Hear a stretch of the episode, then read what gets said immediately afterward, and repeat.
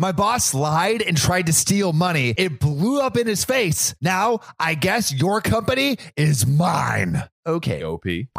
This is OKOP. I'm Samuel Donner. And I'm John Fry. and we tell the funniest stories on the internet. And John, have you ever worked for like a small business or a startup? And like, what was your craziest story from that time period? Maybe with your boss. Well, I do have the infamous, the infamous one, Ah. the infamous ticket story. The Or the bad story. story. Basically, long story short, I was working at this conference. We had 5,000 people attending. I was like barely 20 years old, in charge of that. To find thousand people. It's freaking nuts, dude. Yeah. So I um there was this whole debacle, ended up sending a spreadsheet and we messed up the five thousand badges. So we were up till like three, four AM every day of the conference, like figuring out how do we like make these new badges for because the badges were also the the access passes. Yeah, that's how everyone um, got in. for for a lot of those things. So yeah, it was um absolutely horrible.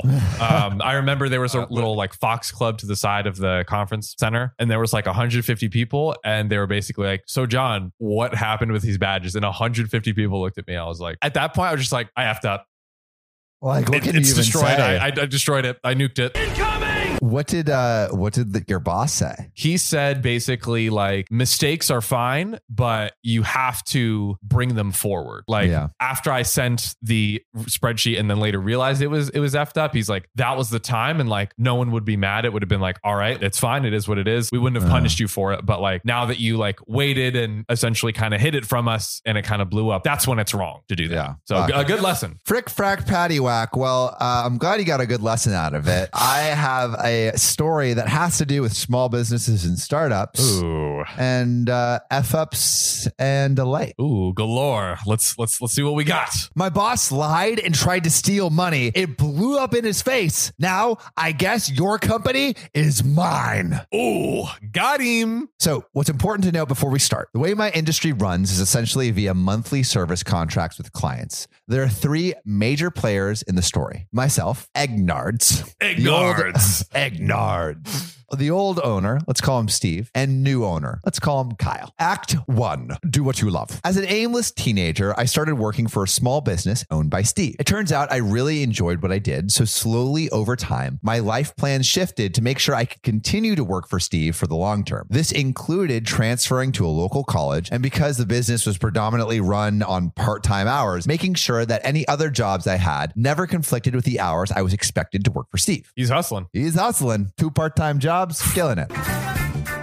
Steve was flawed, but overall a good boss who mostly looked out for me. I certainly think over the years he had taken advantage of me in small ways, but looking back, I really have no complaints. The thing is that when I started working for Steve, the business name recognition was always directed towards Steve. Like, Steve, what a great job. This is great work Love Steve. Right? But over the years, it eventually became go to Egnards. He's the best. Egnards. Egnards for the win. This got to the point where I do indeed truly believe that if I did not end up working for Steve, it's very likely his business would have been nowhere near successful as it eventually became. As years went on, it was heavily implied that when Steve retired, the business would go to me. It was never specifically stated, but Steve did have a way about skirting around those types of issues and giving me hope. Act two, enter Kyle. About three years before COVID, Steve decided to retire and sell his business. He did indeed fulfill his promise by making a half attempt to sell it to me at an unreasonable price, but it was very clear he already had another buyer in mind Kyle. Kyle owned another local business just outside of our market area in the same industry. Because of the way the industry worked, there really wasn't much, if any, overlap in potential customers. But Kyle had a very large amount of money and was willing to buy. What is important to note here is again, I do truly believe that if I didn't play ball and agree to work for Kyle, my role was so integral to the operation at our business that there was no possible way a sale could go through. I!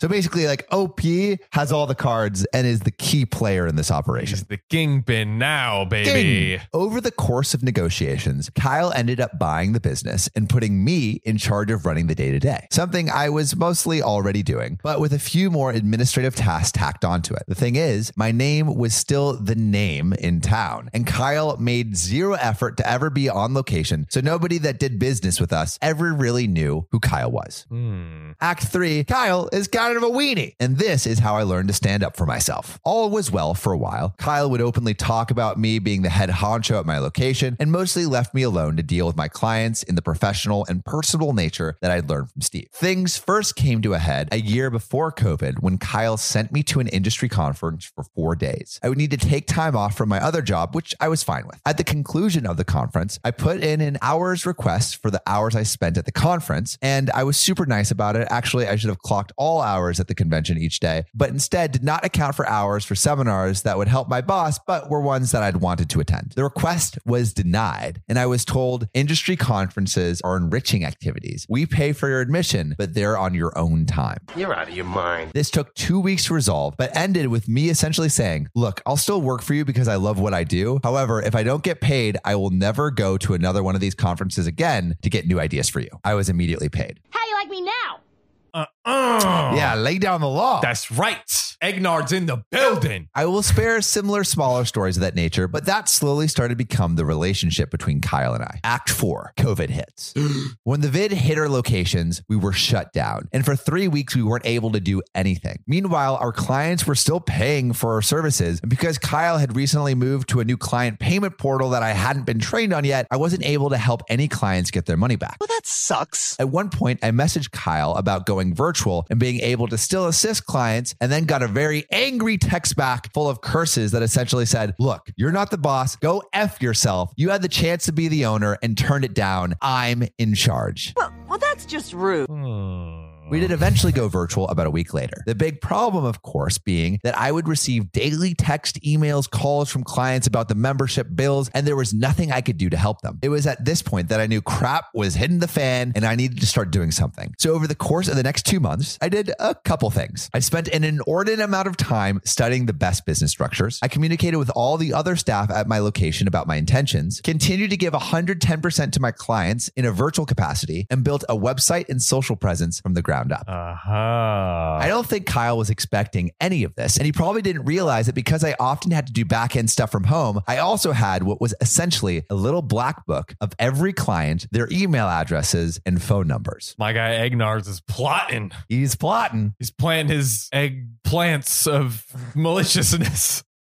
I tried, guys. It was good. It was good. Yeah, that's where I was going with that. Act five surgical strikes. When everything was ready, I waited very patiently to the end of a service month. As I mentioned, all of our clients had monthly costs, and I didn't want to put anyone out of any part of their costs. On the last weekday of the month, I instructed the staff who would be helping clients that day to tell them to check their emails at the end of the day. Suspicious. Yeah.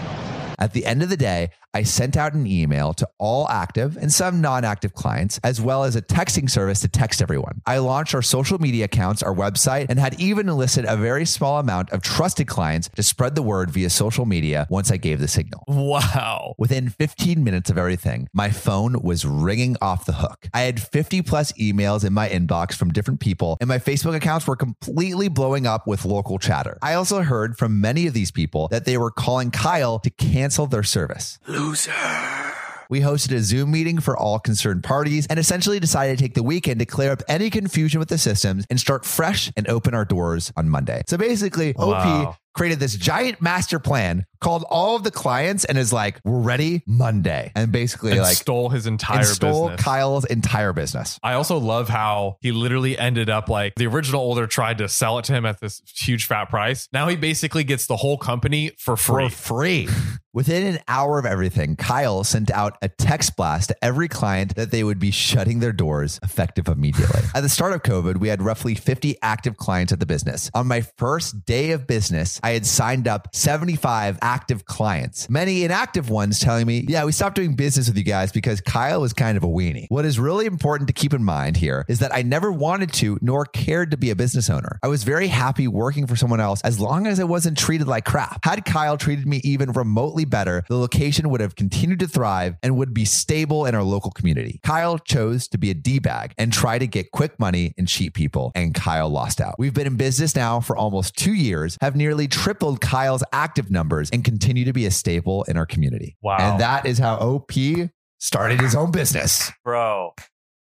That's that's so awesome and just also just such a great example of like when you should go out on your own. You know what I mean? Because now now OP gets to reap the benefits of, of being the owner versus like having to be the employee. That's so exactly. amazing. and it also just speaks like for those like client run businesses, if you have someone who is running all of those client operations and they leave, you are screwed. Dunzo. Yeah. So Done make sure to treat your employees very well. Treat them right. Um, Treat them right. If not for morality, for business reasons. Exactly. For your own skin. for your own skin. But you know what you should always do for your own skin. Ooh, subscribe to OKOP. Yeah, subscribe on YouTube, follow us on TikTok and Spotify. And if you want to be a real one, support us on Patreon. Join Muhammad, Amanda Wilcombs, Connor Van Buren, Desiree Canterbury, Keegan Simmons, and Kathy Quigley. See you soon.